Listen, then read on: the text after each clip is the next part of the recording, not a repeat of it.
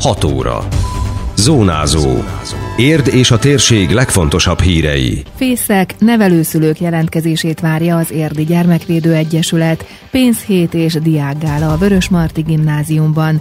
Cselgáncs sikerek, ötödik helyen végzett az érdi és diósdi judo csapat. Köszöntöm Önöket, Szabó Beáta vagyok. Ez a Zónázó, az Érdefem száz egy egész három hírmagazinja. A térség legfrissebb híreivel. Mintegy nyolc-tíz ezer gyermek vár nevelőszülői családra Magyarországon, hangsúlyozta a Fészek Gyermekvédő Egyesület munkatársa.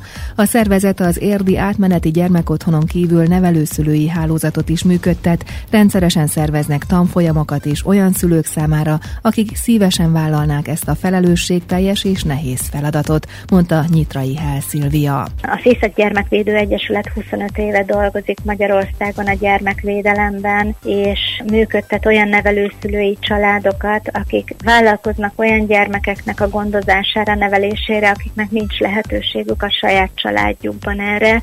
Gyakorlatilag ma nyolcezer, sőt közel tízezer gyermek vár olyan lehetőségre, olyan családra, hogy nevelőszülői családban nevelkedhessen. Folyamatosan képzünk és folyamatosan toborzunk családokat, és várjuk a jelentkezését azoknak a jó szándékú embereknek, akiknek lehetőségük van arra, hogy a, a saját otthonukban neveljenek gyermekeket. Foglalkoztatási jogviszonynak minősül egyébként, de sokkal speciálisabb, mint, mint egy munkajogviszony ez.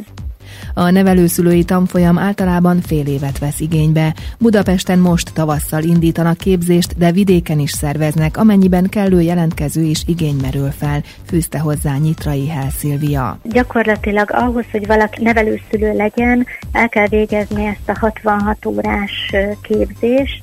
Ez két részből áll, van egy döntés előkészítő tréning része, ami egy kicsit gyakorlatiasabb, illetve van egy elméletibb része. Sokan azt mondták, miután elvégezték, hogy a saját gyerekük születése előtt is milyen jó lett volna ezeket meghallgatni. Ezen kívül, a képzésen kívül pszichológiai alkalmassági vizsgálaton kell részt venni, orvosi alkalmassági vizsgálat szükséges hozzá, illetve egy környezettanulmány, hogy, hogy az a, az otthon, az a hely, ahová hazavinni a nevelt gyermeket a leendő nevelőszülő alkalmas rá. A nevelőszülőségről, a képzésről, az elvárásokról, törvényi tudnivalókról az Egyesület honlapján, a fészekegyesület pont hu-n lehet tájékozódni. De a szervezet munkatársa hangsúlyozta, hogy ha valaki úgy érzi, hogy saját családjában szívesen vállalkozna erre a feladatra, akkor telefonon és e-mailben is adnak felvilágosítást.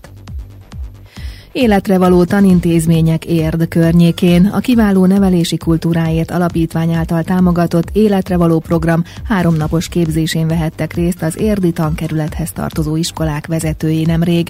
Egy amerikai pedagógus és üzletember harminc éve megjelent önfejlesztő kézikönyve alapján dolgozták ki a tanfolyam metodikáját.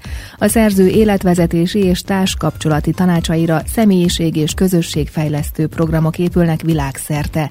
Az itthoni Életre való program a köznevelés világába ülteti át a kötet eszmeiségét, tanároknak és diákoknak igyekszik segíteni, hogy ne csak a különféle tantárgyakról, hanem az életről is tanuljanak, illetve taníthassanak, nyilatkozta Gerberné Farkas Zsuzsanna, szervezetfejlesztő tréner. Steven Covey megvizsgált sok száz közismert embernek az életét, mi az, ami őket valóban eredményessé tette, és talált hét olyan területet az életükben, ami valamennyiük számára fontos volt. És tulajdonképpen ebből a kutatásból született a Kiemelkedően eredményes emberek hét szokása című könyv, ami negyven nyelven, hetven országban olvasható már. Az Életre való program tulajdonképpen ebből született. Igazából ez a program egy menedzsment program volt eredetileg, de itt ugye a gondolkodásmód fejlesztésről, attitűdfejlesztésről van szó, tehát annál eredményesebbek lehetünk, minél fiatalabb korban kezdjük el ezt tanítani, tehát így született meg a könyvnek és meg a programnak is fiatalabbak számára írt változata, tehát így valósult meg, alakították ki az Életre való programot és iskolák, óvodák számára.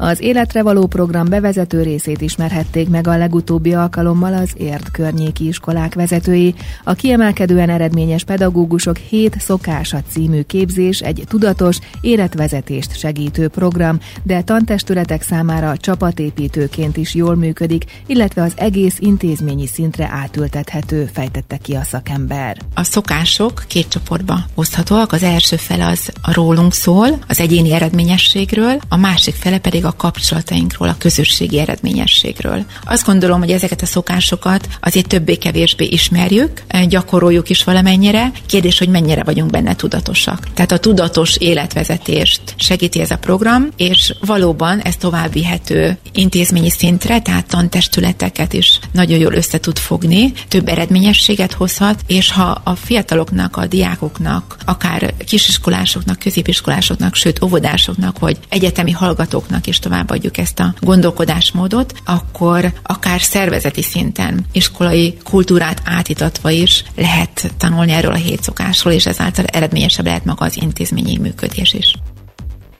A pénz körül forog a világ ezen a héten a vé em gé-ben. Ezekben a napokban tartják a Vörösmarty Gimnáziumban a tematikus hetet, amely a tudatos pénzgazdálkodásra neveli a diákokat. Évek óta bekapcsolódnak az oktatási kormányzat által javasolt hasonló programokba, amilyen a pénzhét is, mondta el az Érd té vé műsorában Silas Mészáros Judit igazgató. Ez a megfelelő munkaközösségek, illetve a szaktanároknak a feladata. Sok segédanyag van ehhez előállítva, illetve újakat is készít. Ez egyfajta projekt jellegű tanításnak a hete ilyenkor, amikor a különböző tantárgyakban igazán kézzelfogható módszereket, illetve tanulmányokat tudnak folytatni a tanulók. Például a, a pénzügyi tudatosságra neveléshez kapcsolódik, vagy egyszerűen egy bankszámlanyításnak a feltételeivel ismerkednek, különböző számítási módokkal, ezt általában egyébként a matematika munkaközösség vállalja. Én úgy érzem, hogy a mi diákjaink nem annyira tájékozatlanok, tehát szerencsére olyan szülői háttér is van, ahol bevonják a gyerekeket bizonyos döntésekbe, de hát azért azt megtanulni, hogy a gazdálkodás az milyen, az szerintem sohasem árt, és mindig új és újabb lehetőségek adódnak, nyílnak a kapuk, és ezeket meg kell ismertetni a diákokkal. Diákgálával zárják a hetet a Vörösmarty Gimnáziumban. Már hagyomány az intézményben, hogy az egyik évben alapítványi bált szerveznek, a következő alkalommal pedig jótékonysági célú összművészeti programot. A diákgálát pénteken tizenhét órától tartják a Szepes Gyula Művelődési Központban, ismertette a vé em gé igazgatója. Nagyszerű művészeti teljesítményekkel rukkolnak elő diákjaink, elég sokan jelentkeznek erre, zenei művekkel, táncokkal, versekkel, énekkarunk szerepel ilyenkor minden esetben, tehát nagyon izgatottan várjuk megint a színvonalas produkciókat. És jótékonysági célja is van, az Érdi Gimnáziumi Alapítványt, a szociálisan rászorultakat támogató alapítványt fogja, annak bevételét fogja növelni ennek a bevétele. Érdi és diósdi sikerek a tatamin, a felnőtt és ifjúsági magyar bajnokságon is jól szerepeltek a helyi cselgáncsozók, így éremmel térhettek haza. Élete első felnőtt országos versenyén indult Hajdu Ilang, az érdi és diósdi judó csapat tizenhat éves cselgáncsozója, aki a kecskeméti megmérettetés után az ifjúsági magyar bajnokságon hosszabbításos küzdelemben maradt le az aranyéremről. Jól sikerült felkészülni ebbe a téli alapozó időszakba, igazából elégedett vagyok, mert mindent megtettem, amit lehetett, és meg is lett az eredménye. Jó sorsolást kaptam, és jó küzdelmeim voltak. Szerintem jó formában vagyok most, hisz minden nap edzünk, minden nap próbálok, hogy jól sikerüljenek az edzések is, meg a versenyek is, és akkor így jó lesz. Maximálisan elégedett a teljesítményével, ezt már Varga Zsolt mondta, aki az ifjúsági országos bajnokságon a legjobb eredményt érte el, és a második bajnoki címét nyerte. Maximálisan elégedett vagyok, ami az országos bajnokságot illeti, bár előtte volt sajnos egy Európa kupa, ami nem sikerült túl jól. Igaz, ez betegség miatt hát nem voltam a legjobb formában, de az országos bajnokságon tényleg remekül kijött a lépés, minden meccsemet ipponnal nyertem, nem dobtam meg, még intést se kaptam. Úgy gondolom, jó formában vagyok, remek alapozáson vagyunk túl, nagyon jók a lehetőségek. Vannak partnerek, jók az edzéseink, úgyhogy gondolom remek felkészülésen vagyunk túl, és ezekkel mindenképpen lehet esélyünk akár a nemzetközi mezőnybe is odaérni, nem csak nekem, hanem a többi csapattársamnak is.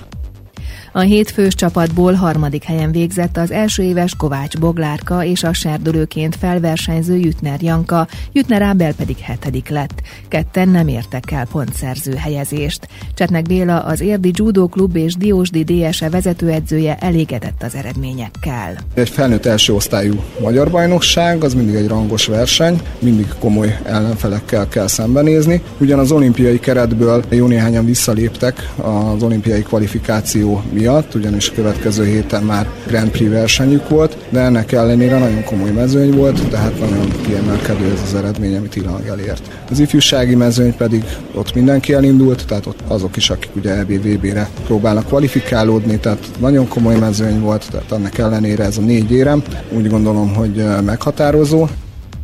Az érdi és diósdi judó csapat összesítésben az ötödik helyen zárt. Időjárás.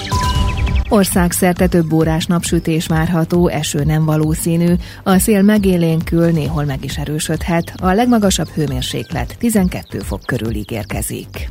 Zónázó. Minden hétköznap az Érdefemen. Készült a Médiatanács támogatásával a Magyar Média Mecenatúra program keretében.